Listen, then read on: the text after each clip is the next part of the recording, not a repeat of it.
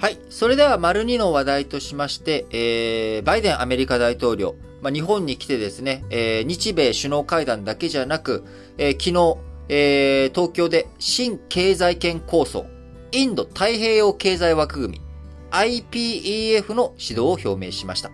えー、この IPEF、何の略かな？あ India Pacific Economy Framework とかなのかな ?IPEF っていうのは。あーまあ、またね、なんか、あの、TPP だの、今年ね、RCEP も発行していたりとか、えその中にまた、あの、まあ、APEC もあったりとか、また新しい枠組みで IPEF っていうのが出てくるのということで、もうなんか、あれですね、本当に政治経済の問題も、なんかこう、どこに誰がいてっていうような、なんかもう本当に、こう、なんでしょう。なんかあの、引っ掛け問題作るのになんかちょうど良さそうな 話がどんどん増えていきますが、えー、今回、アメリカ大統領バイデンさんがですね、えー、指導を表明したインド太平洋経済枠組み IPEF ですけれども、こちら特徴としては、まずアメリカが入ってるっていうこと。え、そしてもう一つがインドですね。えー、アメリカとインドが入っている枠組みだというのが最大のポイントになります。えー、まずそもそもですね、えー、この経済、えー、みんなで、ね、自由貿易しっかりやっていこうぜっていうことで、え、作ったものとしては TPP、環太平洋経済連携協定。こちらがね、あります。えー、もともとアメリカとかね、日本も含めて、えー、みんなでやっていこうぜっていうことで TPP12、12カ国でね、進めていこうぜっていう風にやっていたわけですが、あトランプ大統領に変わってから、いやいやいや、と、ね、アメリカ第一主義だと。アメリカのね、えー、自由貿易なんかやったらアメリカ国民の雇用がダメージを受けてしまうということで、えー、トランプ前大統領、TPP、1900、えー、1900じゃない、2017年に、えー、離脱。え、その後、5年にわたって、え、アジア圏内の経済戦略、ない状態でアメリカいたわけです。で、その間、日本は TPP の、ね、えー、枠組みをなんとかアメリカが離脱して、えー、世界最大のアメリカと自由貿易できないんだったらいいよとかっていう国々が離脱しないように、えー、いや、TPP ね、えー、すごく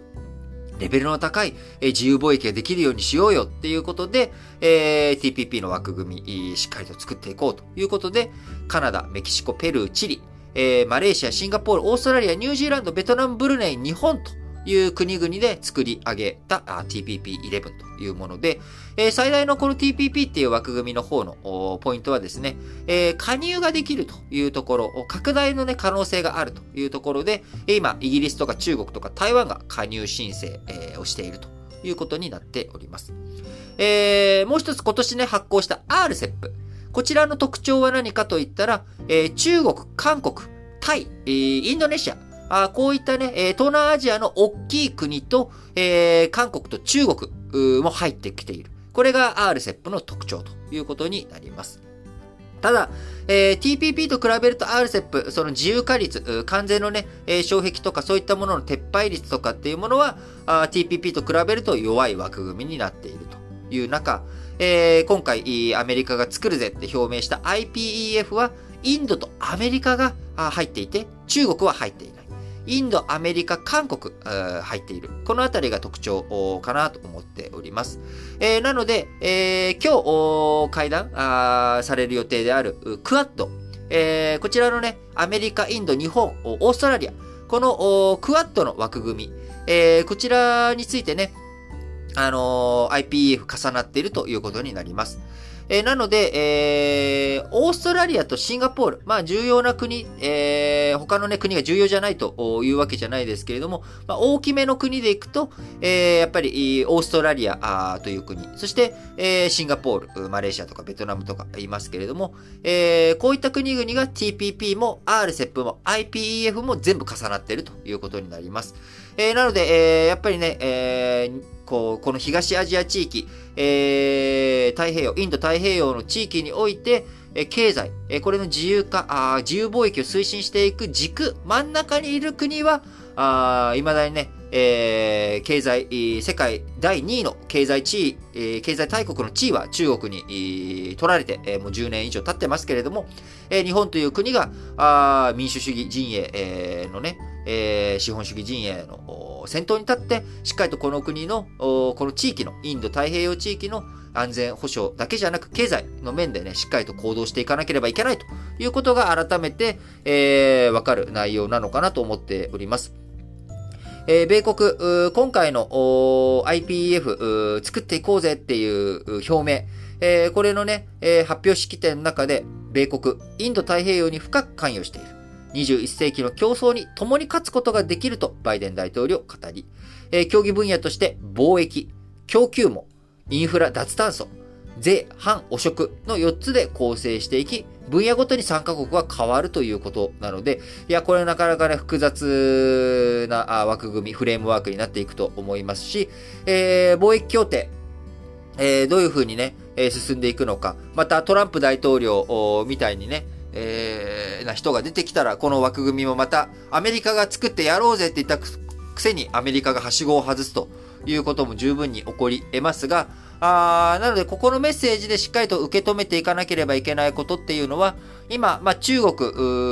とのね、貿易摩擦、貿易戦争という状態、えー、アメリカある中、あ本格的にもし、台湾の問題とか、えー、チベットの問題とか、いろんな人権の問題とかでですね、あと、まあ、香港の問題とかもいろいろあるわけですけれども、それいろいろある、えー、問題の中、あ中国と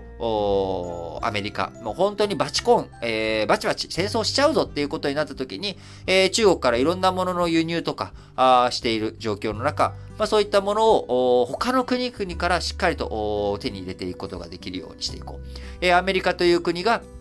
あのー、世界で孤立しないように、えー、他の国々を経済的な面で巻き込んでいこうということ。これをね、早めに手を打っていこうということだと思っています。えー、特にやはりですね、ロシアに対する経済制裁。これが思うように輪が広がっていかないということ。これの焦りも一つあるんじゃないのかなと思います。えー、僕らね、日本にいると、えー、経済制裁、経済制裁っていうのが、ロシアに対する経済制裁っていうのはみんな当たり前のようにやってるかと思うかもしれませんけれども、えー、実際には欧米先進諸国以外だと、日本とか韓国とか、あシンガポールとか、まあ、アメリカとの関係がより深い国々だけなんですよね。中国とかインドは経済制裁には参加しておらず、むしろエネルギーを買ったりとか、あそういった動きになってしまっていると。で、そうしないと、えー、やっぱり、ロシアからのエネルギーの輸入とか、そういったものをしていかないと、経済、えー、結構やっぱ苦しくなってしまうという側面もあります。えー、日本はね、まだそういった影響を受けてないですけれども、小麦価格の高騰とか、あそういったもので苦しんでいる中東諸国もいると